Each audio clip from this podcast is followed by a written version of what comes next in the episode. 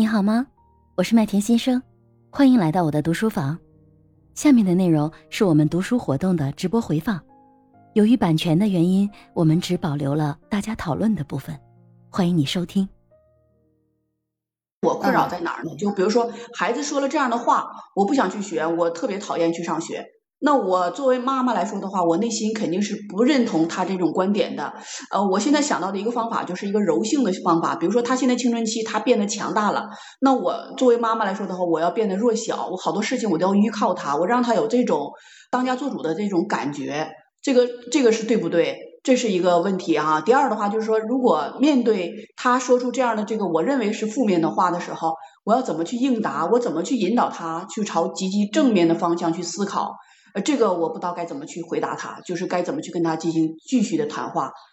啊，我先回答你的第二第二个问题啊，就是当他说这个说这个问题的时候，当你担心的时候呢，你的一个原则就是让他多说，不要说他一说出来啊，这个我不想上学，你怎么会有这样的想法呢？就是马上就把他压回去了，一定不管什么情况啊，不管是这种他说不去上学，或者说妈妈我怎么样怎么样。更更加消极的这个言论的时候，你的一个原则就是让他多说，而不是说你去教育他。这是很多家长经常遇到的，个人觉得做的不太够的地方，就是教导太过重于教导，而不是说听孩子说什么。当他说着说着，他自己就明白了，不需要你去教导，这是一点。我再举一个例子啊，就是你像我们家的孩子，他他呢有时候在他的爷爷奶奶或者是姥姥姥爷面前，某一天吃饭，可能那一顿可能就只吃吃吃两口菜，或者是吃个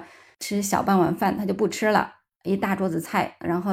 呃老人就开始担心了啊，你你怎么吃这么点啊？你是不是心里不舒服啊？你是不是嗯怎么样啊？就老人就特别的关心哈，就觉得。哎，孩子这一顿吃少了，嗯，他正在发育的时候，呃，这个吃吃这么少肯定是不够的，或者是他的营养不不良啊，或者他他是他有什么问题啊，身体出现了什么状况啊，就会马上就担忧。其实我们放在一个长很长的一个时间阶段去看这一顿饭，其实根本就呃不微不足道，对吧？就就是没有什么可说的，嗯。这就是刚才尚雅教练说的，就是孩子有时候突然说了这一句话，然后让你会挺担心的。其实你放在一个大的呃阶段去看的话，这这个就是一个孩子他也有情绪啊。就我们做大人有时候也有不想吃饭的时候啊，这一顿饭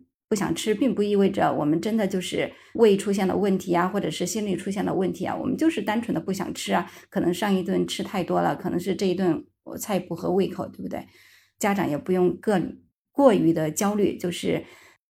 更重要的是和孩子要沟通，让孩子多说啊。刚才尚雅教练说的是第一个问题，就是依赖孩子哈。我觉得这个方法也挺好的，但是也要注意，就是不要让孩子有压力，因为有些孩子妈妈过于依赖的话，让孩子这个适得其反啊，觉得哎呀，我自己这么累，我还要管我妈怎么样的，是吧？也挺好的，这个这个方法，包括我，我现在和我的孩子出去，每次去超市啊，干什么都是他提东西出来，我就觉得，哎呀，妈妈提不动啊，妈妈穿的高跟鞋不舒服，他就会主动的。包括他从小到大背书包，哈，从幼儿园上幼儿园第一天到现在，从来没有大人给他背过书包，包括我们主动去给他背，他也。他也不太愿意，他都会抢着自己背啊，这就是家长和孩子互动中，孩子自己产生的一些思想。谢谢水淼姐姐啊。其实刚才张雅讲的这个，我认为其实孩子在跟你的诉求方面，我们要从四个维度去思考，到底是他想再去表达的是情绪，还是想表达的是事实，还是想表达他跟你之间的关系，他信任你不信任你，还是他有哪些诉求？其实我们在沟通的时候，有表面文字的信息，也有文字背后他沟通背后的信息，我就不在这里展开，因为已经九点零八分，还有两个朋友要分享。下面邀请繁星素旅。麦田你好，让麦下的朋友大家早上好。就是今天大家提到的这个话题，好几个朋友都谈到了那个青春期的孩子。我也是一个青春期孩子的母亲，所以呢，我我对这个可能会更更有感受吧，因为就在两天之前，我们家里面发生了一一个很很大的冲突，然后当时我整个人有点懵啊。怎么说呢？因为那天晚上我正好在参加一个多多麦的分享，突然就说家里，然后我老公和孩子就就发生了很激烈的冲突，然后他就吼我孩子，然后当时我就站出来，我准备说话了，然后我老公就把我衣服扯着了，然后他就不说，他他说你，他就示意用很凶狠的眼神看着我说要我不要说话。然后我就看到我的女儿跪在地上，然后就就痛哭流涕，就说你不要不要那个妈妈，然后你你不要都是我错了，然后就是大概这样子僵持了一段时间以后，我老公就走了，出门了，然后我就进到房间里面，然后把我女儿把她扶起来，然后我把她抱在我的怀里，然后安慰她吧，应该是大概她哭了整整半个小时以后，她她才就说情绪才慢慢的平复下来。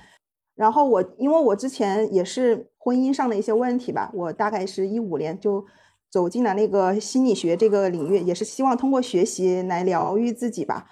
后我感觉我已经 足够强大了，但是昨天就是前两天遇到这个事情的时候，我还是一下子没有控制住自己的情绪，就说我应该还是压抑住了，但是就是心里很难受，特别是看到女儿那个样子。我我后来通过跟我女儿交谈的时候呢，就是事情也不是很大的事情，可能就是因为她托她的同学买了一套书吧，然后那个书里面呢，可能其中有一本书里面有一些淫秽的内容吧，然后被我 老公他他觉得怎么看这样的书，然后当场就把他的书给撕掉了。后来我女儿就说，这个书其实整本书大部分内容不是这样的，就是。可能只有一点点涉及到，而且那一点他也没有看，他关注的点是在那个故事的情节上面，并不是在，就说他说的那个他他父亲认为不好的那一部分。然后呢，可能从小到大，我我感觉他就是对孩子的那种期待是非常高的，就总希望他嗯活成像他想要的那个样子。但是实际上，我觉得我女儿已经很努力了，她成绩从小到大都非常的优秀，而且呢。班上的同学、老师都很喜欢他，但是我就感觉他不自信，知道吧？他总觉得自己不够好。然后呢，特别是 面对他爸爸的时候，我就感觉他他很害怕。然后我想，就说我因为因为一个家庭是一个三角关系嘛，有父亲、母亲和孩子嘛，就说我作为这中间这一这个这个很关键的这个粘合剂，我应该怎么样去协调？就说。孩子和和我老公之间的，因为这个事情虽然已经过去了，然后我女儿她现在也没有提这个事儿了，但是我感觉通过这个事情，她还是受到了一些伤害吧。